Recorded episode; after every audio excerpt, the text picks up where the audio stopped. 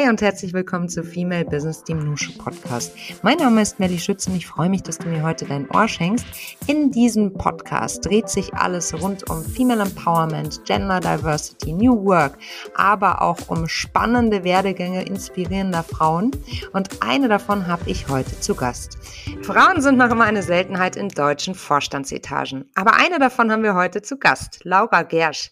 Sie ist aktuell Finanzvorständin bei der Allianz Versicherungs AG und seit 2014 bei der Allianz, hatte dort anschließend verschiedene Führungspositionen inne, unter anderem die Leitung des Büros des CEOs der Allianz SE. Davor hat sie internationale BWL studiert und war vor ihrem Wechsel zur Allianz sieben Jahre bei McKinsey Company.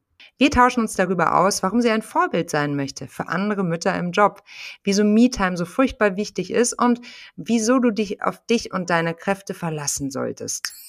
Und hier kommen sie wieder, die Breaking News aus dem Nushu-Kosmos. Wir starten am 11.05. um 12.30 Uhr mit einer spannenden Session zum Thema Gendern. Ja, unbedingt, aber wie? Mit Nadine und Tobias von Stepstone. Außerdem, das ist unser Highlight in diesem Monat, starten wir endlich auch in Österreich. Ihr habt es euch gewünscht, wir kommen. Am 31.05. geht es über den Dächern los in Wien. Und wenn du dabei sein möchtest, dann sei schnell und melde dich noch bei uns. Und vielleicht ergatterst du dann auch noch ein einen der heiß begehrten Plätze für unser Kickoff in Wien.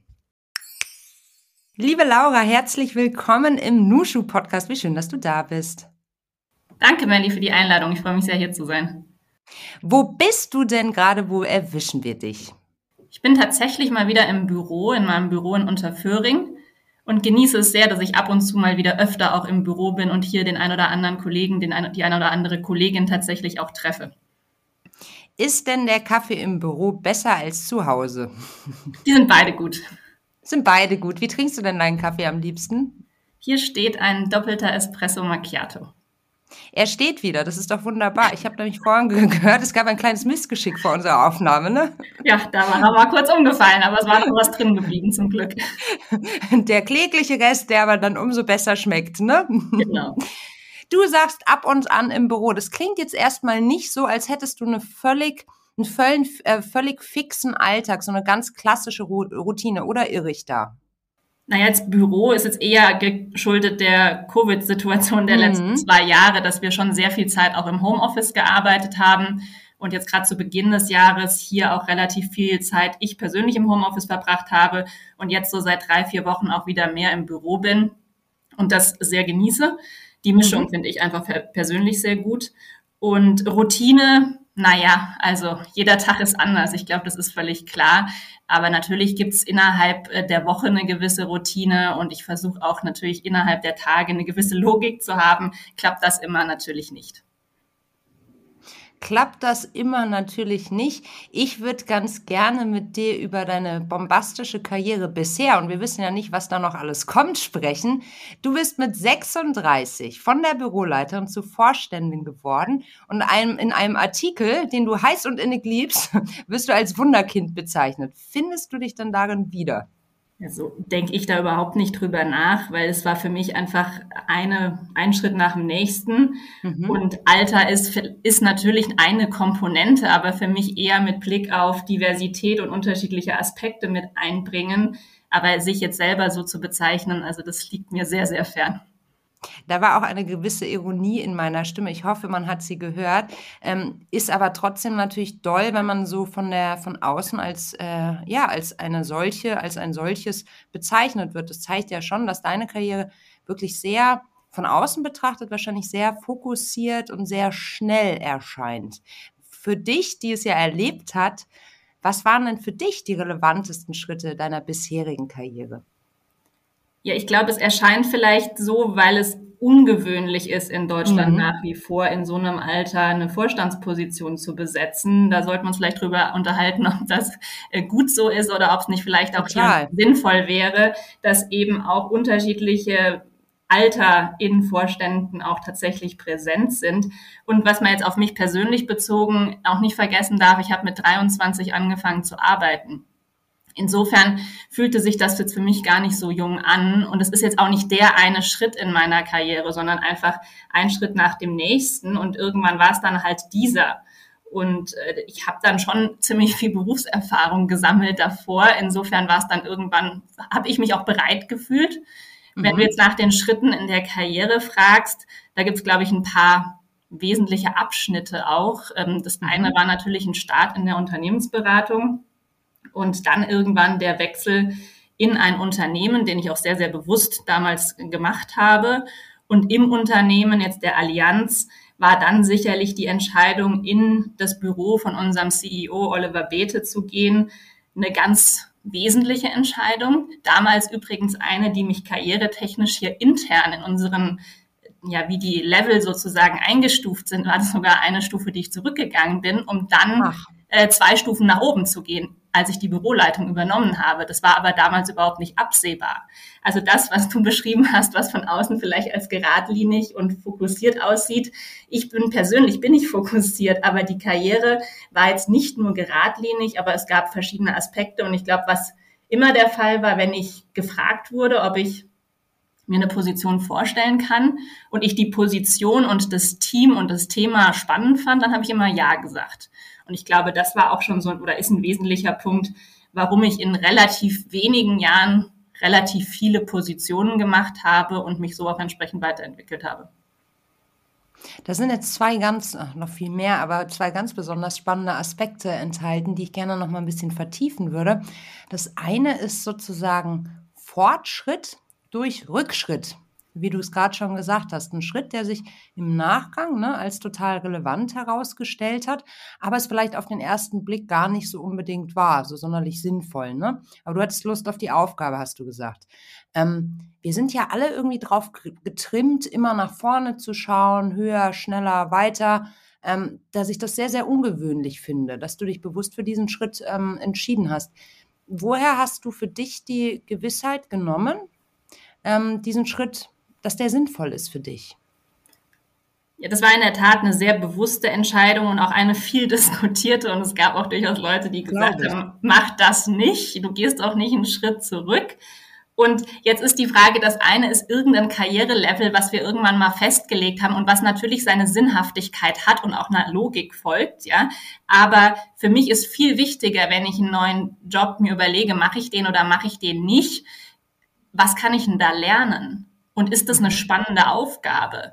Und da war mir einfach klar, dass es natürlich mit Chancen und Risiken verbunden war. Also in dem CEO-Office, da hat man gigantische Chancen, die sich bei mir dann zum Glück realisiert haben, aber natürlich kann es auch nicht so gut laufen. Ich war, mir war nur klar, ich kann so eine andere Perspektive gewinnen, über unseren ganzen Konzern, alle Landesgesellschaften, alle Themen kennenzulernen und von so einer Persönlichkeit wie unserem CEO hautnah zu lernen, das waren für mich die zwei Aspekte, bei denen ich gesagt habe, das lohnt sich aus meiner Sicht, unabhängig davon, äh, ob das jetzt auf dem Papier erstmal einen Schritt zurück ist.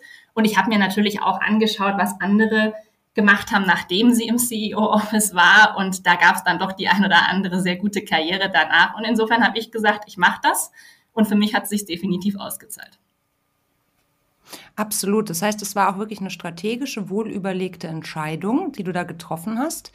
Und der zweite Punkt, den zweiten Aspekt, den du gerade so aufgeworfen hast, das Thema Ja sagen. Ähm, ich finde es total spannend, weil in letzter Zeit sieht man gerade auch, äh, zumindest in meiner Blase, ich weiß nicht, wie es dir geht, ähm, in den sozialen Medien ganz, ganz viel zum Thema Nein sagen, auch abgrenzen.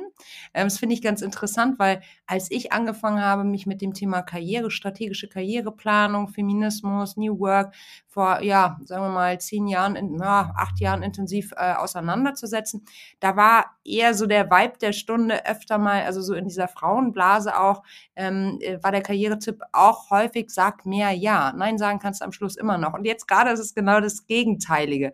Grenz dich mehr ab. Wie, wie siehst du das? Kannst du mir folgen mit dem, was ich beobachte?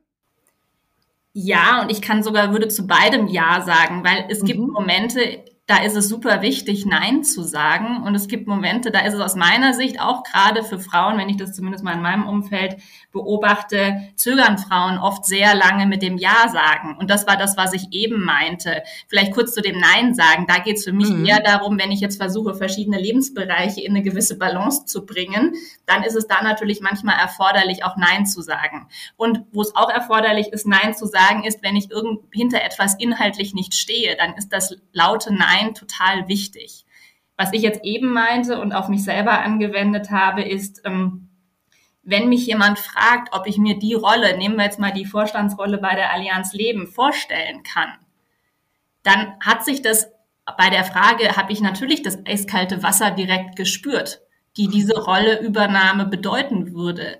Aber in dem Moment habe ich für mich über Zeit gelernt, wenn es andere Leute dir zutrauen und normalerweise Leute, die in so einer Hierarchie über dir stehen und dir das zutrauen, dann sag ja.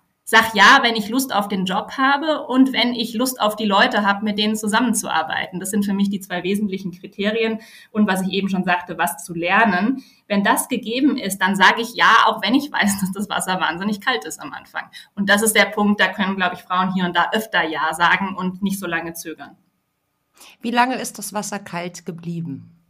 Das Wasser wurde dann ehrlicherweise noch viel kälter, als mir das vorher klar war, weil ich habe Januar 2020 übernommen und was war im März 2020? Da kam hey, Covid. Ja. Das heißt, wir haben einerseits inhaltlich die, den größten Kapitalmarktabsturz seit sehr, sehr langem erlebt, was in der Lebensversicherung mit einem unglaublichen Kapitalanlagevolumen eine extrem hohe Relevanz hat und wir uns natürlich sehr verantwortlich fühlen, für unsere Kundinnen und Kunden das Geld gut anzulegen. Und das Zweite war, dass wir von einem Tag auf den anderen ins Homeoffice gewechselt sind. Ich persönlich hatte mit dem Thema kein Problem, konnte mir das auch vorstellen. Nur mein Thema war, ich kannte mein Team ja noch nicht mal richtig. Insofern war das Wasser dann doch ganz schön kalt. Am Ende ist es dann aber wie immer, in solchen Situationen lernt man halt besonders schnell. Und deswegen würde ich sagen, das Wasser blieb kalt, dann sicherlich noch März, April, Mai, aber irgendwann dann im Sommer 2020 war das Wasser dann ähm, sehr, also habe ich mich da sehr wohl gefühlt, ja. Mhm, mhm. Das Thema Vertrauen spielt da ja auch eine Rolle. Du sagtest ja vorhin, wenn Menschen das in dir sehen, vielleicht auch seniorigere Menschen, dann sollte man da vielleicht auch ähm, dem Impuls sozusagen stattgeben und Ja sagen. Da spielt ja Vertrauen eine ganz große Rolle für. Ne? Also zu sagen, okay, die, die meinen das schon gut mit mir, die sehen das in mir. Und genau dasselbe Thema haben wir ja auch beim, beim Thema ja, Homeoffice, neue Arbeitswelten, wie wir jetzt auch alle in den letzten zweieinhalb Jahren zusammengearbeitet haben. Aber es wird natürlich auch ein großes und bestimmendes Thema sein, das sicherlich hoffentlich noch mehr Raum äh, einnehmen kann in nächster Zeit. Das Thema Führung ist ja auch eins, was hoffentlich von Vertrauen gezeichnet ist. Hast du so ja, Prinzipien, nach denen du führst? Sowohl dich führst als auch vielleicht andere Menschen führst? Gibt es sowas für dich? Kannst du die klar benennen? Es ist interessant, dass du so fragst, weil in der Tat, und das würden jetzt meine Teams auch genauso bestätigen, wenn ich darüber rede, dann ist Vertrauen immer der erste Punkt, den ich nenne, weil das aus meiner Sicht die Basis für eine Zusammenarbeit ist. Und ich mhm. vertraue grundsätzlich, dass die ganz große Mehrheit aller Menschen da draußen gut ist und well intended, also wirklich das Gute schaffen will. Und das ist eine Basisvoraussetzung. Zudem weiß ich, dass ich insbesondere jetzt in diesen Rollen mit ja doch relativ großen Teams ich weiß das ja auch nicht alles besser, ganz sicher nicht. Meine ja. Teams wissen es oft besser und deswegen vertraue ich ja erstmal, dass das gut und richtig ist. Ich hinterfrage dann natürlich inhaltlich, das ist ja völlig klar meine Aufgabe, aber dass sie das Richtige tun wollen, dass sie im Sinne unserer Kundinnen und Kunden handeln wollen. Darauf vertraue ich erstmal. Und genauso, das ist so wie so ein Urvertrauen, glaube ich. Ähm, erst wenn das irgendwann mal verletzt werden würde, was aber äußerst selten passiert, dann ist es vielleicht ein Moment, das mal zu hinterfragen. Also insofern ist das sicherlich äh, ein ganz, ganz wichtiger Punkt. Ein mhm. zweiter mhm. wichtiger Punkt für Führung ist für mich, dass es mit dem Kopf und mit dem Herzen nur funktioniert für mich weil wir sind am Ende alle Menschen und ja, wir können gewisse Themen vielleicht ähm, zu Hause lassen, aber am Ende kommen wir alle als ganzer Mensch ins Büro oder ins Homeoffice und äh, hier zum Job auf jeden Fall. Und deswegen ist es mir auch wichtig, dass ich zumindest so ein bisschen weiß, was die einzelnen Menschen bewegt und das auch in unserer Entscheidungsfindung sowohl jetzt die Ratio, aber natürlich auch die Emotionen äh, berücksichtigt werden. Und was mir darüber hinaus noch sehr wichtig ist, ist das Thema diverse Meinungen tatsächlich wertschätzen und wissen, dass wir dadurch besser werden. Das heißt zwar manchmal, dass ein Entscheidungsprozess vielleicht ein bisschen anstrengender und ein bisschen anspruchsvoller ist, aber das Ergebnis mhm. wird besser sein. Und deswegen ist es mir so wichtig, ein diverses Team zu haben, in dem sich auch jeder und jede traut, die Meinung zu sagen, auch unbequeme Meinungen auszusprechen und was mir da auch wichtig ist, ist dann vor allem stärkenbasiert zu führen. Also zu überlegen, was sind denn die Stärken, die jeder Einzelne, jede Einzelne mitbringt und wie können wir die bestmöglich für uns alle und für unsere Kundinnen und Kunden einsetzen. Mhm. Das ist, ähm, das klingt erstmal so logisch und so einfach, aber es ist natürlich, hat es ganz schön in sich, ne? Alleine so eine Atmosphäre zu kreieren, die vertrauensvoll ist, ne, die auch ähm, gnädig und wertschätzend miteinander ist, sodass man sich auch traut, ähm, in den Widerspruch oder in das in Sparring zu gehen, ne, ist ja total aufwendig. Ähm, wie viele Mitarbeitende führst du, Laura? Also im Moment ist mein gesamtes Team sind 180. In der letzten Rolle waren es äh, 300. Und jetzt Direct Reports, also die direkt an mich mhm. reporten, mhm. waren jetzt zwischen drei und acht in den verschiedenen Rollen. Mhm. Wie, wie ähm, gehst du damit? Also dieses Vertrauen ist ja so eine ganz große Basis dafür, dass man dann auch sagen kann, das wird schon, also alle geben ihr Bestes dafür. Aber wie kann man so eine Art, so eine Atmosphäre kreieren, die dann vielleicht auch bis auf jeden einzelnen von den 180 Menschen überschwappt, auch wenn du natürlich nicht jeden Tag mit jemandem Austausch gehen kannst? Ja, sicherlich ist es das Vorleben, also dass mhm. ich das, was ich sage, auch selber tue.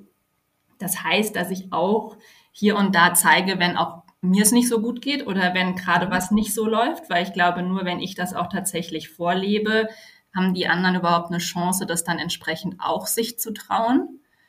Und das Zweite ist natürlich, dass es mir, dass ich kann nicht jeden Tag mit allen 180 jetzt aktuell in einem Austausch sein, aber dass ich deswegen es schaffe, erstens mal eins, natürlich meine Direct Reports haben eine besondere Rolle, weil sie dann die Multiplikatoren in die Teams herein sind. Und mit denen habe ich ja fast täglich, mindestens mehrmals die Woche einen sehr intensiven Austausch.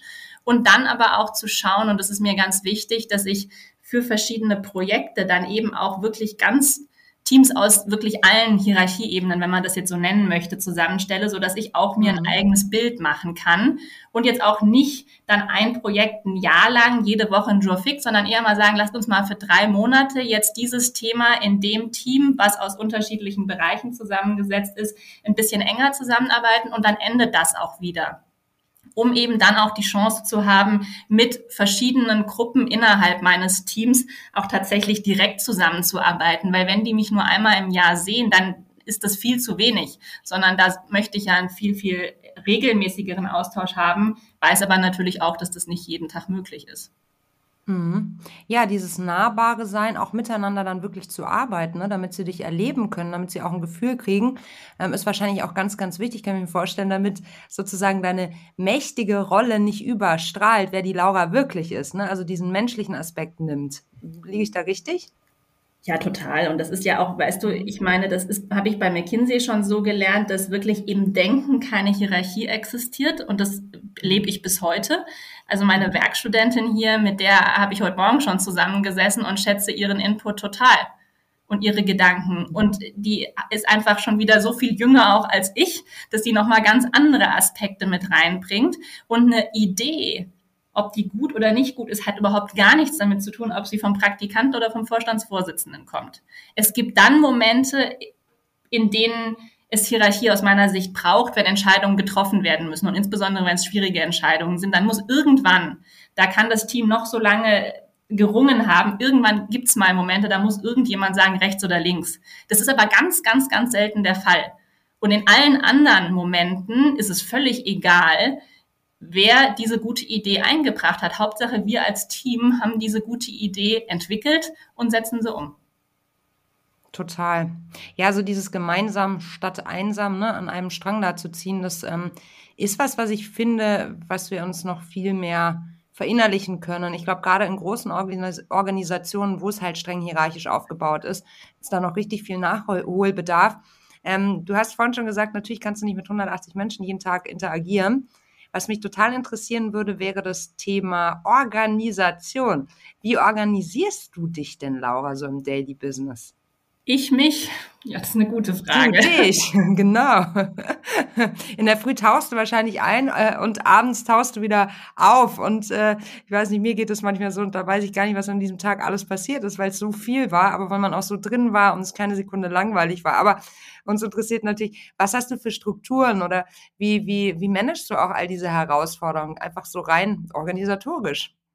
Naja, also erstmal habe ich das Prinzip, ich habe für mich gewisse Bereiche im Leben definiert, die für mich in einer gewissen Balance sein sollen. Und da habe ich mir als Zielgröße gesetzt, dass das auf einen Monat betrachtet klappen muss, was ich mir da vornehme. Weil okay. ich habe gemerkt, auf einen Tag funktioniert definitiv nicht, auf einen Monat, äh, auf eine Woche funktioniert manchmal, auf einen Monat, länger als einen Monat möchte ich nicht sagen, dass das alles in, nicht in Balance ist. So, und um das dann mhm. hinzukriegen auf einen Monat, versuche ich dann natürlich schon auch in der Woche das gewissermaßen zu organisieren. Also erstmal ist mir wichtig, dass ich am Wochenende grundsätzlich nicht arbeite, heißt, ich habe keine To-Dos, die ich von Freitagabend bis Montagmorgen erledigen muss.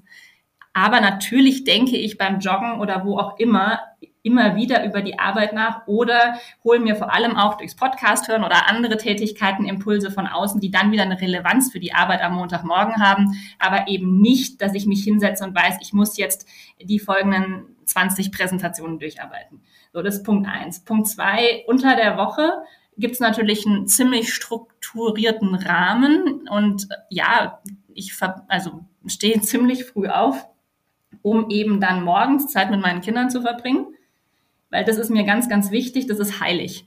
Und wenn ich es morgens gemacht habe, dann weiß ich ganz sicher, dass es geklappt hat an diesem einzelnen Tag. Und das ist auch nichts, wo mir der Monat ausreicht, da gilt jeder Tag. Außer ich bin auf Geschäftsreise natürlich. Also insofern morgens früh aufstehen und Zeit mit den Kindern, einmal die Woche morgens Sport und dann natürlich relativ früh ins Office und dort bleibe ich auch meistens relativ lang, egal ob jetzt Homeoffice oder hier mein, mein tatsächliches Office. Und ich versuche, was aber auch nur ab und zu mal klappt, dass ich mir morgens an manchen Tagen in der Woche schon zwei, drei Stunden Zeit blocke, um zu denken und inhaltlich wirklich an Themen tiefer zu arbeiten und ab mittags immer dann ein Meeting nach dem anderen. Und dann hört es abends irgendwann auf, dann bringe ich idealerweise meine Kinder ins Bett, klappt auch nicht jeden Abend, aber immer öfter und dann mache ich abends normalerweise noch eine Session mit E-Mails abarbeiten und Dinge, bei denen ich jetzt nicht mehr tiefes Denken machen muss, weil das ist meine, das habe ich morgens meine Zeit und mhm. äh, abends kann ich aber noch Dinge abarbeiten und noch mal ein bisschen aufräumen. Mhm. Du hast gerade gesagt, am Wochenende arbeitest du nicht, aber natürlich ähm, inspirierst du dich und ähm, bekommst Impulse, die du dann vielleicht am Montag wieder einfließen lässt. Bei mir ist es genauso. Ich weiß aber, dass jetzt wahrscheinlich einige die Nase rumpfen werden und sagen, boah, viel zu viel. Ähm, dahingehend baut meine Frage auf im Sinne von, was hältst du von dem Begriff Work-Life-Balance? Findest du, dass da so eine Differenzierung stattfinden muss? Weil ich finde den Begriff total tradiert und veraltet. So, es gibt ja nicht das Work und dann gibt es Life und man trennt es auseinander, sondern, sondern ich finde, wir sind in einer Welt, wo das Ganze natürlich, auch durch die letzten zwei, zweieinhalb Jahre, ne, mehr und mehr verzahnt ist, Hand in Hand miteinander gehen muss, weil es gibt ja nicht die Laura, die von Montag bis Freitag im Office ist und die Wochenend-Laura, so, sondern du bleibst ja ein und dieselbe Person. Weißt du, wie ich meine? Ja, ich habe dazu zwei Aspekte, die mir wichtig Aha. sind. Also erstens mal Work-Life-Balance als Begriff mag ich überhaupt nicht, weil mhm, das eben so einen gewissen Antagonismus fast schon darstellt. Und ich liebe meine Arbeit und ich liebe mein ganzes Leben und ich liebe alle anderen Aspekte. Also von daher, das sagt er, das eine wäre gut, impliziert das ja so ein bisschen. Und das finde ich ja, genau. an dem Begriff. Insofern, ich sage immer, das hast du wahrscheinlich, habe ich jetzt auch in dem Gespräch schon ein, zwei Mal gesagt, eine Balance zwischen verschiedenen Bereichen. Und da ist ein Bereich, ist die Arbeit, ein Bereich ist meine Familie, ein Bereich sind meine Freunde und ein Bereich sind natürlich auch wir als Paar und letztlich ein Bereich bin ich als Me-Time, die mir auch persönlich wichtig ist. Und diese verschiedenen Bereiche versuche ich in eine Balance zu bringen. Aber jetzt gar nicht in einem Gegeneinander ausspielen, sondern das ist für mich alles wichtig. Zu deinem zweiten Punkt, da dieses, das ist alles immer mehr vermischt da bin ich ein bisschen zwiegespalten, weil auf der einen mhm. Seite stimmt es natürlich, das ist ja Fakt der letzten zwei Jahre, ist ja so passiert. Aber ich versuche eigentlich eher zwischen den Bereichen zu trennen, weil was ich gemerkt habe, ist insbesondere zwischen Kindern, Familie und Job, das funktioniert nicht richtig gut. Und ich für mich habe eher das Credo, eine Balance zwischen den Bereichen, aber in jedem Bereich vollen Fokus. Und das gilt für jeden. Das gilt für meinen Sohn ganz genauso für mein, wie für meine Kollegin oder das Thema, mit dem ich mich gerade beschäftige. Also das, was ich gerade mache, mache ich mit vollem Fokus. Und da sind die Kinder für mich wirklich ein unglaublich gute Lehrer gewesen oder sind sie noch immer, weil du bei denen einfach, die merken das sofort, wenn du mit den Gedanken abwesend bist, nämlich bei der Arbeit. Und das ist denen gegenüber nicht fair. Und deswegen habe ich für mich gesagt, ja, es gibt eine Vermischung im Sinne von äh, räumlich rückt das alles näher zusammen. Aber ich versuche sehr bewusst zu sagen, bis zu dem Zeitpunkt morgens ist Kinderzeit. Und ab dem Zeitpunkt ist dann Job und dann bin ich manchmal sogar noch zu Hause und meine Mutter, die auf die Kinder aufpasst, dann, die sagt dann manchmal auch, du bist ja schon mit den Gedanken abwesend, aber die weiß das mittlerweile, weil ich bin dann gedanklich schon in meiner Arbeitszeit. Und so ist es bei mir. Mhm, mh, mh. Hast du für dich ähm, entschieden, dass gewisse Sachen einfach nicht mehr gehen? Also uns jetzt mal so ein bisschen, du hast gesagt, du machst auch einmal die Woche Sport, finde ich großartig. Ich habe für mich irgendwann entschieden, okay, es gibt gewisse Lebensphasen, wo vielleicht Dinge mehr im Fokus stehen und andere Sachen weniger und manchmal geht halt nicht alles parallel. Ähm, ich entscheide jetzt bewusst, also auch so dieser kleine Rückschritt, zu sagen, nee, es kann jetzt nicht alles auf einmal sein. Es entlastet mich auch total, wenn ich eine Entscheidung diesbezüglich treffe, dass ich einfach sage, die Zeit wird wieder kommen, aber sie ist jetzt gerade nicht jetzt dafür, dass ich viel Sport mache zum Beispiel.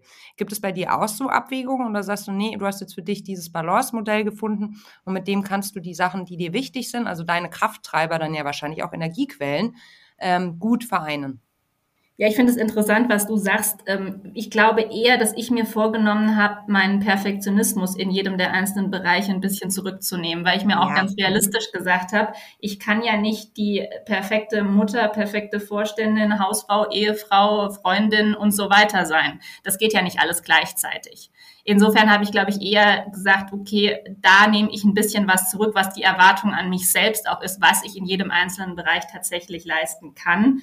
Und wenn man jetzt wirklich ehrlich ist, dann ist es bei mir wahrscheinlich im Moment so, dass ich zumindest jetzt nicht viele neue Freundschaften finde, außer jetzt bei der Arbeit. Und da habe ich wirklich auch unglaublich gute Freundinnen, Freunde bei der Arbeit gefunden. Aber sonst bin ich froh, wenn ich die, äh, also das, meine Freunde aus äh, der Schulzeit und der Studienzeit, wenn wir das da schaffen, eben in Kontakt zu bleiben, weil es eben völlig unrealistisch ist, in allen Bereichen jetzt immer alles hinzukriegen zu glänzen, ne? Auch. Also man kann ja jeden Teil gut machen, aber man muss ja auch, genau, diesen Perfektionismus vielleicht auch ablegen, ne? Ja, ähm, vielleicht auch, also ich habe früher halt dann auch noch mhm. drei Kuchen gebacken, weil ich es auch super ja, gerne mache. Dann gibt's halt jetzt nur noch mhm. einen. Da sind auch alle happy. Ja, also so. Ja, immer. Also einer ist ja schon wunderbar, meine Güte. Also ja. total. Absolut, Laura, hallo. Ich würde ganz gerne über diesen Aspekt noch sprechen, den du vorhin noch reingebracht hast. Diversität. Da geht mein Herz natürlich auf. Ähm, verschiedene Meinungen zulassen ähm, und natürlich auch in Führung mehr Frauen zu sehen. Das ist ja ein Ziel, das wir teilen. Ähm, was denkst du? Hadern Frauen mit der Macht? Äh, sind es die Strukturen? Das ist jetzt natürlich eine sehr, äh, eine sehr kritische These oder eine These, die man sehr kritisch äh, diskutieren sollte auch. Ähm, woran mangelt es aus deiner Sicht? Beziehungsweise, warum brauchen wir mehr Frauen? Lass uns lieber so fragen. Das waren jetzt ganz schön viele Fragen in einem. versuchen wir es mal, ich versuche mal auf die verschiedenen. Darfst du die Liebste rauspicken, Laura? ähm, ähm, also natürlich brauchen wir mehr Frauen, weil wir aktuell an vielen Tischen, an denen Entscheidungen getroffen werden, nicht den Fair Share von Frauen sitzen haben. Das gilt aber nicht nur für Frauen, sondern genauso auch für andere, leider, also Minderheiten kann man bei Frauen ja eigentlich gar nicht sagen, aber an entsprechenden Entscheidungstischen leider halt doch noch oft. Das gilt genauso für unterschiedliche Generationen. Das gilt für unterschiedliche kulturelle Backgrounds, die man so mitbringt. Und all diese Aspekte sind super wichtig, um eben bessere Entscheidungen zu treffen. Und ich kann das sehr gut illustrieren, wenn ich mich zurückerinnere an mein erstes McKinsey-Projekt, bei dem ich mit einem Philosophen und einem Theologen und einem Juristen und äh, einer Betriebswirtin zusammen auf dem Team war und auch noch unterschiedlich kulturelle Backgrounds. Auf was habt ihr damals gearbeitet? Das klingt ja höchst spannend. Genau, das war höchst spannend. Ähm, das war ein ganz normales Projekt von McKinsey und das war extrem anstrengend in der Diskussionsführung und Entscheidungsfindung, weil wir mit so unterschiedlichen Sichtweisen auf die Fragestellung draufgeschaut haben. Aber ich habe gemerkt, das ist, das ist das, was es ausmacht, weil wir uns so gerieben haben dann in den Diskussionen und am Ende bin ich mir sicher, ein besseres Ergebnis rausgekommen wäre, als wenn du da jetzt äh, fünf gleichförmige Personen an einen Tisch gesetzt hättest. Und das ist das, was ich meine. Es ist manchmal anstrengender im Prozess, aber definitiv wertvoller im Outcome. Und das ist das, was am Ende zählt. Und insofern bin ich da absolut äh, Verfechterin von Diversität, aber bitte in allen Dimensionen. Es sind nicht nur die Frauen, sondern auch eben die anderen Aspekte. Zu dem Thema, was du noch angesprochen hast, das ist mir auch wichtig, dazu was zu sagen, ist das Thema Macht und Frauen da frage ich mich manchmal selber, warum das eigentlich auch ich das wahrnehme, dass die ein oder andere Frau hadert mit dem Wort Macht. Weil ich frage mich, was ist denn Macht eigentlich? Macht ist erst für mich erstmal ein ganz, ganz neutraler Begriff. Und den kann man, also Entscheidungseinflussnahme, die man damit hat normalerweise, die kann man zum Guten oder zum Schlechten einsetzen. Und solange man sie zum Guten einsetzt, und etwas besser machen will, dann ist das erstmal was Positives. Und normalerweise nutzt man die ja auch nicht alleine, sondern das ist ja, wie ich eben schon gesagt habe, nur in ganz wenigen Momenten, wo man tatsächlich sagt, ich alleine sag jetzt mal rechts oder links. Das passiert, weiß ich nicht, einmal im Jahr vielleicht. Und sonst ist es ja lediglich die Möglichkeit, gemeinsam Wandel zu gestalten und uns weiterzuentwickeln. Und das ist etwas, was mir auf jeden Fall total viel Freude bereitet und ich mir wünschen würde, dass Frauen weniger mit diesem Begriff hadern würden, sondern ihn eher für sich positiv auslegen und die Chance darin begreifen. Im Sinne von Gestaltungsspielraum, im ja. Sinne von Verantwortung übernehmen, im Sinne von einen Wandel so einleiten können, wie er vielleicht auch uns und der Gesellschaft sinnvoll erscheint für den Moment. Absolut. Mhm, mhm, mhm. Ähm, ist, da würde mich nochmal so als Anschlussfrage interessieren, wie reagieren Menschen, die du vielleicht eher so aus dem privaten Umfeld kennenlernst, auf deinen Titel? Ist, schwingt da so dieses uh, macht Ding mit? Hast ja schon gesagt, so viele Leute lernst du jetzt nicht mehr kennen, so klar, weil irgendwann ist auch keine Zeit mehr. Aber lass mal so klassischerweise die Kita sehen oder sowas. Aber da stelle ich, so? stell ich mich nie mit dem Titel vor. Da sage ich, ich arbeite bei der Allianz und ich glaube, die meisten mhm. glauben, ich mache da halt irgendwas. Also wir haben ganz viele mhm. verschiedene Jobs. Ähm, das mhm. würde ich mich ja nie vorstellen mit dem Titel. Und wenn danach gefragt wird, dann sage ich ja, ich arbeite in der Sachversicherung aktuell. Ja, und dann mhm. sage ich, ich arbeite in Finanzen. Also insofern, das würde ich jetzt nie in den Vordergrund stellen. Wenn das dann mal irgendwann Thema wird, dann finden das Leute schon ganz interessant. Aber ich persönlich weiß, dass man auf diesen Titel, also ist es mir immer wichtig, dass Menschen mich als Mensch sehen ja. und äh, die Rolle, also ich habe schon gerade auch in der Rolle der Büroleitung hatte ich ja eine große geliehene Macht, wenn man so möchte. Und ich habe bei ganz wenigen Menschen, wirklich nur ganz, ganz wenigen Menschen, aber gemerkt, dass sie mich vorher und nachher ganz anders behandelt haben als in dieser Zeit. Und das hat mir schon sehr deutlich nochmal vor Augen geführt, dass man sich an solchen Titeln, also auf die bloß nichts einbilden sollte, sondern dass es immer darum geht, wer ich als Mensch bin und das andere ist halt ein Job, so wie jeder von uns normal oder die meisten von uns irgendeinen Job haben. Und äh, das ist aber nicht der Titel, der da im Vordergrund steht. Mhm. Das Thema geliehene Macht oder der Begriff oder die Begriffe geliehene Macht finde ich total spannend. Geliehene Macht könnte man ja auch an der einen oder, oder wenn wir jetzt Macht noch mit Gestaltungsspielraum übersetzen, das lässt sich, finde ich, aus meiner Sicht auch ganz gut übertragen auf ein gutes, belastbares Netzwerk. Wie, ähm, wie gut bist du vernetzt, Laura? Was würdest du sagen? Gute Frage. Und ich habe wirklich am Anfang meiner Karriere wusste ich gar nicht, was meinen die Leute eigentlich mit Netzwerken. Und dann dachte ich irgendwann, hm, das ist irgendwie so ein bisschen, klingt so ein bisschen komisch, so wie Lobby auch immer sowas mitschwingt. Und da gibt es auch positive Aspekte dabei. So. Und jetzt weiß ich, ohne Netzwerken geht überhaupt nicht, genauso wie auch nicht kommunizieren nicht geht, weil es ist auch ein Statement, wenn man nicht kommuniziert. Und genauso nicht Netzwerken geht nicht, weil wir sind alle Menschen, wir agieren in Netzwerken, ob wir die jetzt so nennen oder nicht nicht. Ja? Und mittlerweile, wenn ich darauf reflektiere, habe ich eine große Anzahl von Netzwerken, formell und informell, sei es jetzt natürlich die McKinsey-Gruppe ist definitiv ein Netzwerk, was auch sehr, sehr aktiv ist. Ähm, aus meiner Schulzeit sogar noch gibt es einen Alumni-Verein, der bis heute mit dem ich in Verbindung stehe und äh, ja, da eben Alumna bin. Studie, Studium natürlich. Dann gibt es das Netzwerk innerhalb der Allianz. Und da war natürlich die Rolle der Büroleitung phänomenal, um das Netzwerk auch in alle Landesgesellschaften und so weiter auszubauen. Und ich merke heute, dass ich eben gerade, wenn ich so eine neue Rolle übernehme, wie jetzt wieder vor ein paar Monaten, wenn ich nicht dieses Netzwerk hätte und mir eigentlich zu jeder Frage, die ich habe, mehrere Leute einfallen, die ich anrufen kann, dann wüsste, also könnte ich diesen Job so jetzt auch nicht direkt von Tag eins an so ausfüllen, wie ich das aktuell äh, tun kann. Und dann gibt's natürlich noch diverse andere Netzwerke darüber hinaus, formell, informell. LinkedIn ist natürlich auch Social Media ein ganz interessantes Netzwerk, weil es einfach nochmal die Anzahl der Menschen, mit denen man da natürlich nur virtuell in einem Austausch steht, nochmal deutlich erhöht. Und ich kann aber auch sagen, dass es natürlich unterschiedliche Qualitäten gibt, weil ich habe dann natürlich auch meine Mentorinnen und Mentoren, über die, mit denen sich dann über Jahre eine echt enge Beziehung aufgebaut hat und die ich halt auch in so entscheidenden Karrieremomenten oder so mal anrufe und äh, um ihren Rat bitte. Also insofern, natürlich bin ich vernetzt und ich glaube, ich bin auch relativ gut vernetzt, auch in der deutschen Versicherungsbranche, weil eben da die Allianz auch eine gewisse Rolle spielt. Und mittlerweile sehe ich das als was sehr Positives, weil das eben auch den Austausch mit anderen Menschen ermöglicht. Und das letzte Netzwerk wahrscheinlich, zu dem ich dazugestoßen bin, sind die Young Global Leaders vom World Economic Forum. Und das ist natürlich nochmal ganz besonders toll, weil es eben so ein internationales und extrem diverses Netzwerk ist.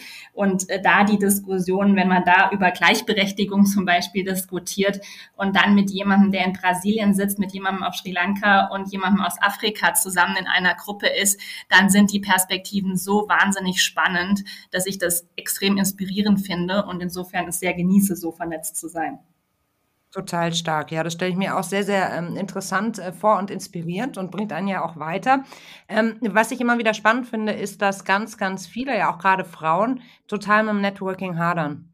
So, du hast ja auch gesagt, mittlerweile, ne, das heißt, man muss sich da auch irgendwie erstmal rantasten. Ich finde alleine der Begriff baut zu viel Distanz auf, weil im Endeffekt geht es ja nur darum, also aus meiner Sicht, auf Menschen zu reagieren, zu interagieren und neugierig zu sein. Ne? Mhm ähm, und Brücken zu bauen, vielleicht in die eine oder andere Richtung. Mehr ist es ja eigentlich nicht und das tun wir ja eh schon, weil du hast ja schon gesagt, ich glaube, der gute alte Watzlawick hat es gesagt, man kann nicht nicht kommunizieren. Ne?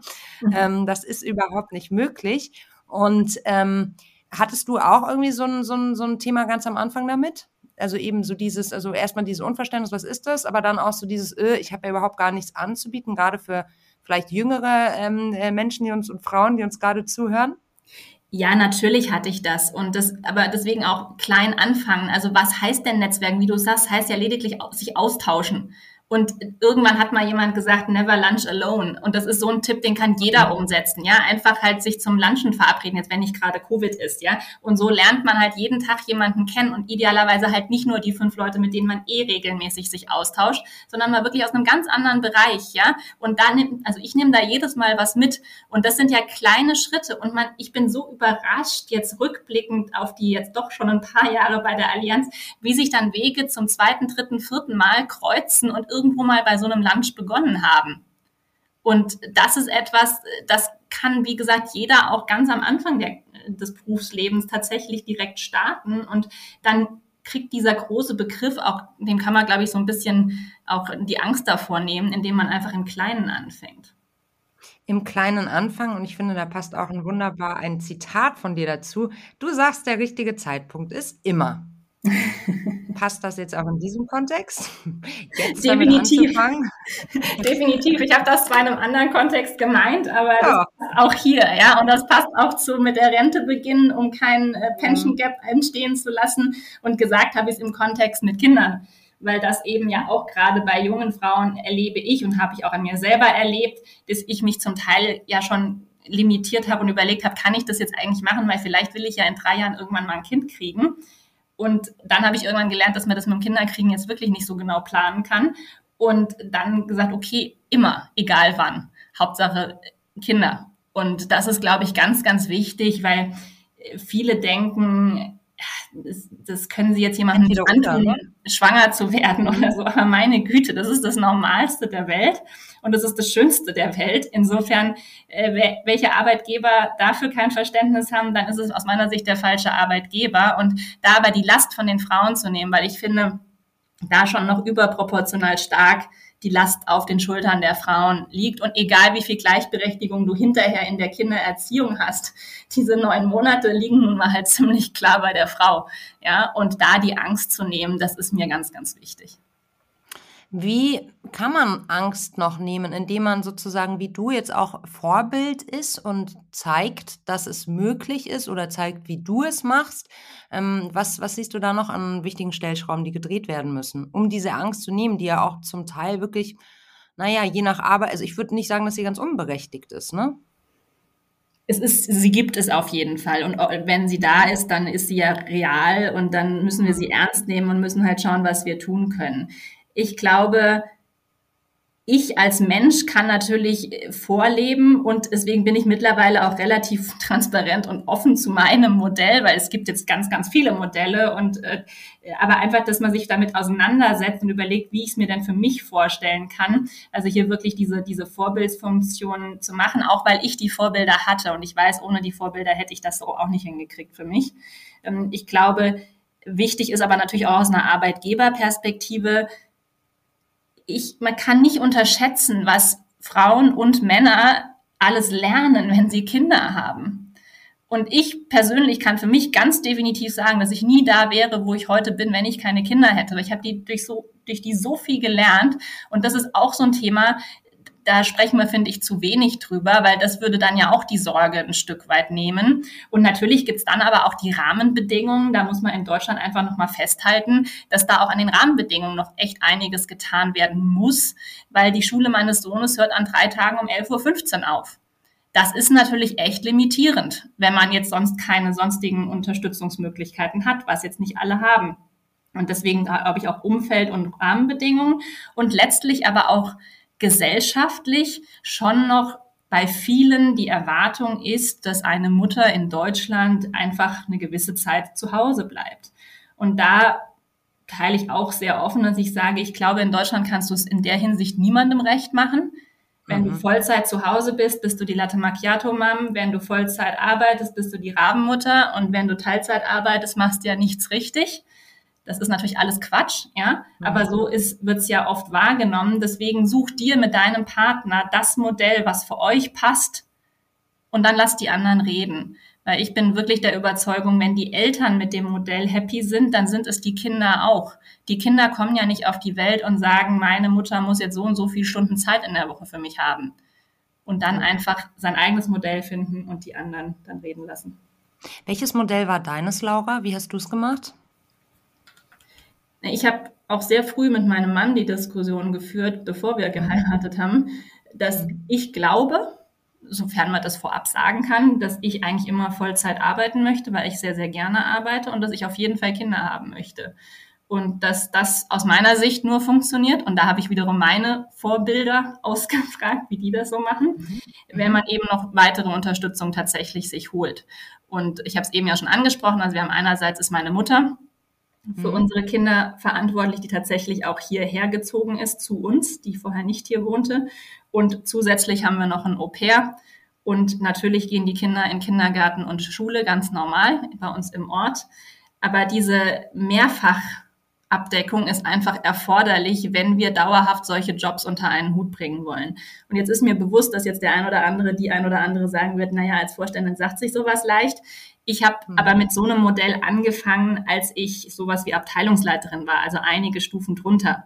Und habe für mich ganz bewusst mit meinem Mann entschieden, dass wir wirklich auch Geld in die Hand nehmen, um uns so ein Betreuungsmodell aufzubauen, weil das uns ermöglicht, dass wir tatsächlich in der Zeit, in der wir arbeiten, voll fokussiert arbeiten können und eben in der Zeit, die wir dann da drumherum mit den Kindern haben, auch entsprechend den Fokus auf die Kinder haben können. Und ähm, für uns funktioniert das sehr, sehr gut so. Aber es gibt ganz viele Modelle und ich möchte niemandem vorschreiben, was ein gutes Modell ist. Also ich glaube, es ist nur wichtig, dass wir über die verschiedenen Modelle sprechen, weil es in Total. Deutschland ja auch noch überhaupt nicht so transparent ist, wie es das vielleicht in anderen Ländern ist. Und deswegen führe ich auch hier im Unternehmen immer wieder die Gespräche mit jungen Frauen oder auch Männern, um eben zu, für die, die Fragen nur zu stellen, was denn ihr angedachtes Modell ist und äh, wie sie das denn tatsächlich miteinander in Einklang bringen möchten. Sind da schon, kommen da meistens Antworten oder sind da ganz viele noch so, hm, gar keine Ahnung oder haben die meisten schon richtig einen Plan? Äh, ich, führ, ich biete die Gespräche an, mhm. wenn eine Frau schwanger ist oder wenn ich bei einem Mann mitbekomme, dass da ein Kind unterwegs ist. Das ist natürlich mhm. jetzt nur rein informell. Und wenn mhm. der oder diejenige möchte, dann können sie das Gespräch machen. Und dann stelle ich ehrlicherweise cool. nur die Fragen. Ich will oft gar nicht die Antworten hören, weil dann bin ich ja auch oft in so einer mhm. vorgesetzten Position. Aber mir ist es Stimmt. wichtig, dass ich die Fragen triggere. Und ich habe mehrere E-Mails schon bekommen nach dem nächsten Wochenende. Es war gut, dass ich über die Themen jetzt mit meinem Mann gesprochen habe.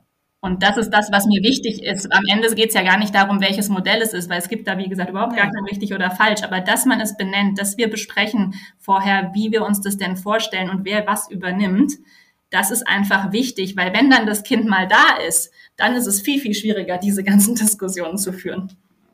Das finde ich richtig, richtig stark, Laura, dass du es anbietest und dass das auch genutzt wird. Ne? Also das mhm. finde ich ja, also so geht doch dann auch Nahbarkeit und so geht doch auch miteinander, ne? Dass man jetzt nicht sagt, meine Erfahrung, die, die behalte ich so, die, die, die Deutungshoheit über bei dem Thema liegt bei mir, sondern dass man gemeinsam an den Themen arbeitet. Weil, wenn wir jetzt mal ehrlich sind, es ist halt so hyper individuell, ne? Und jeder Mensch ist unterschiedlich, jedes Paar ist unterschiedlich, jedes Kind bringt andere Herausforderungen mit sich. Da muss man ja auch ganz individuell drauf schauen. Wenn jetzt irgendjemand eine simple Lösung für diese Thematik hätte, dann wäre sie ja schon gelöst, so, ne? Finde ich richtig cool, Laura. Stark. So, ich möchte nochmal mit dir spielen und zwar eine Runde Quick and Dirty. Ich hoffe, du hast Lust. Das geht so. Ich stelle dir eine Frage und du antwortest idealerweise in einem Satz. Wie klingt das? Spannend. Spannend, okay. Gut, dann legen wir mal los. Bist du bereit? Ja. Was war der Moment, der für dich dein bislang größtes Erfolgserlebnis war? Nicht näher definiert, ob beruflich oder privat? Nee. Gut, also größtes Erfolgserlebnis ist definitiv die Geburt meines zweiten Kindes. Das war ein extrem schwerer Weg davor und äh, ja, ich bin sehr, sehr glücklich. Und das war mein größter Schön. Erfolg. Was liest du gerade? Ich lese gerade What We Owe Each Other, A New Social Contract von Minouche Shafik. Ähm, das ist die Direktorin der London School of Economics. Und da geht es eben um das Thema ja, Chancengleichheit, aber in ganz, ganz unterschiedlichen Dimensionen, ein neuer gesellschaftlicher Vertrag. Ich bin mittendrin, es ist sehr empfehlenswert. Sehr empfehlenswert, gut. Was ist dein persönlicher Kraftort? Hast du einen?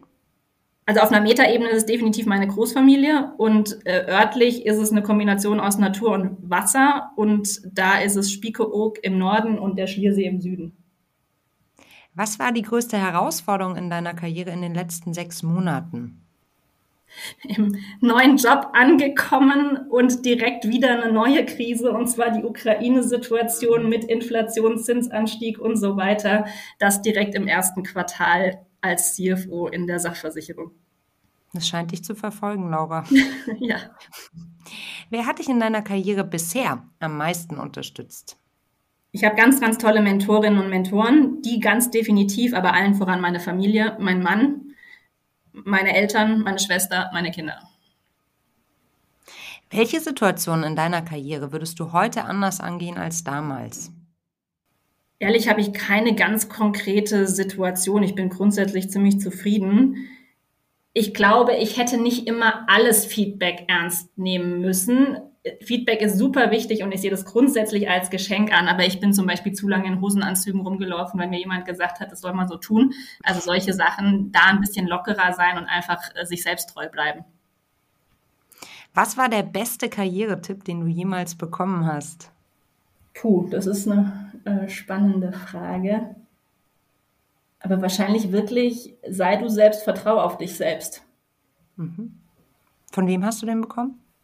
Also sowohl, das ist jetzt nicht wirklich Karriere, aber meine, mhm. meine Großmutter hat da eine ganz entscheidende Rolle, aber auch insbesondere von jemandem wie Bettina Orlob, die sowas sehr deutlich mir immer gesagt hat, die bei McKinsey ähm, Partnerin war und jetzt CFO bei der Commerzbank ist und sicherlich eine meiner ganz entscheidenden Wegbereiterinnen, Wegbegleiterinnen. Frauen, die gesagt haben, es gibt eigentlich kein Limit. Mach, mhm. so ungefähr. Mhm. Stark. Mhm. Was war dein größtes Learning in den letzten zwei Jahren? Also inhaltlich tatsächlich jetzt die Transformation der betrieblichen Altersversorgung in einer Nullzinssituation. Das war schon eine echte, ein echtes Learning, das so zu gestalten im deutschen Markt. Und auf einer eher anderen Ebene ist es so, ganz neue Themen zu besetzen, dass das einfach möglich ist. Das ist mir, glaube ich, gelungen rund um das Thema Equal Pension und das Gap, was wir eben in der Rente oder in der Altersvorsorge zwischen Männern und Frauen sehen, das so deutlich in Deutschland als Themenfeld zu besetzen, das war sicherlich auf einer anderen Ebene ein großes Learning der letzten zwei Jahre. Wenn du eine Sache auf der Welt sofort ändern könntest, welche wäre das? Da habe ich ein bisschen drüber nachgedacht und am Ende ist es ein bisschen eine Rangfolge, glaube ich. Und ich würde in der Tat, dass wir die Klimaziele, die wir uns für in ein paar Jahre gesetzt haben, bitte jetzt schon geändert haben, weil ich glaube, ganz, ganz viele der anderen Themen, Armut und so weiter, die ich auch gern direkt abschaffen würde, werden dadurch noch so ultra erschwert, wenn wir das nicht zügig schaffen. Insofern ist das Klima schon ein ganz, ganz entscheidendes Thema für mich. Wie ist deine Definition von Feminismus und bist du Feministin? also ja, ich bin definitiv Feministin und meine Definition ist, dass es eine Chancengerechtigkeit, Gleichberechtigung für alle Menschen, eben auch für die Frauen gibt. Und daher ist für mich Feminismus wirklich ein fundamentales Menschenrecht und daher bin ich natürlich Feministin. Vielen Dank, liebe Laura, für deine Zeit, für deine ja, sehr persönlichen Einblicke und fürs Mutmachen, dass ähm, wir einfach viel, viel sprechen müssen, wenn es um das Thema Familie geht, wenn es um das Thema Diversität geht. Und ähm, ja, vielen, vielen Dank für deine, deine Inspiration. Danke, liebe Melli, hat Spaß gemacht. Vielen Dank für deine Zeit. Ich hoffe, das Gespräch mit Laura hat dich ebenso sehr inspiriert, wie es mich inspiriert hat. Wir freuen uns, wenn du uns ein Abo dalässt. Dann hören wir uns schon nächste Woche wieder. Am Montag ist immer Female Business, der Nushu Podcast Time. Und außerdem freuen wir uns wahnsinnig, wenn du uns eine 5-Sterne-Bewertung da lässt. Das ist die Krönung für unsere Arbeit. Wenn du uns diesen Gefallen tun möchtest, dann nutzt vielleicht gerade diesen Impuls, bevor er im Alltag wieder verloren geht. Bis dahin, bis nächste Woche, deine Melli.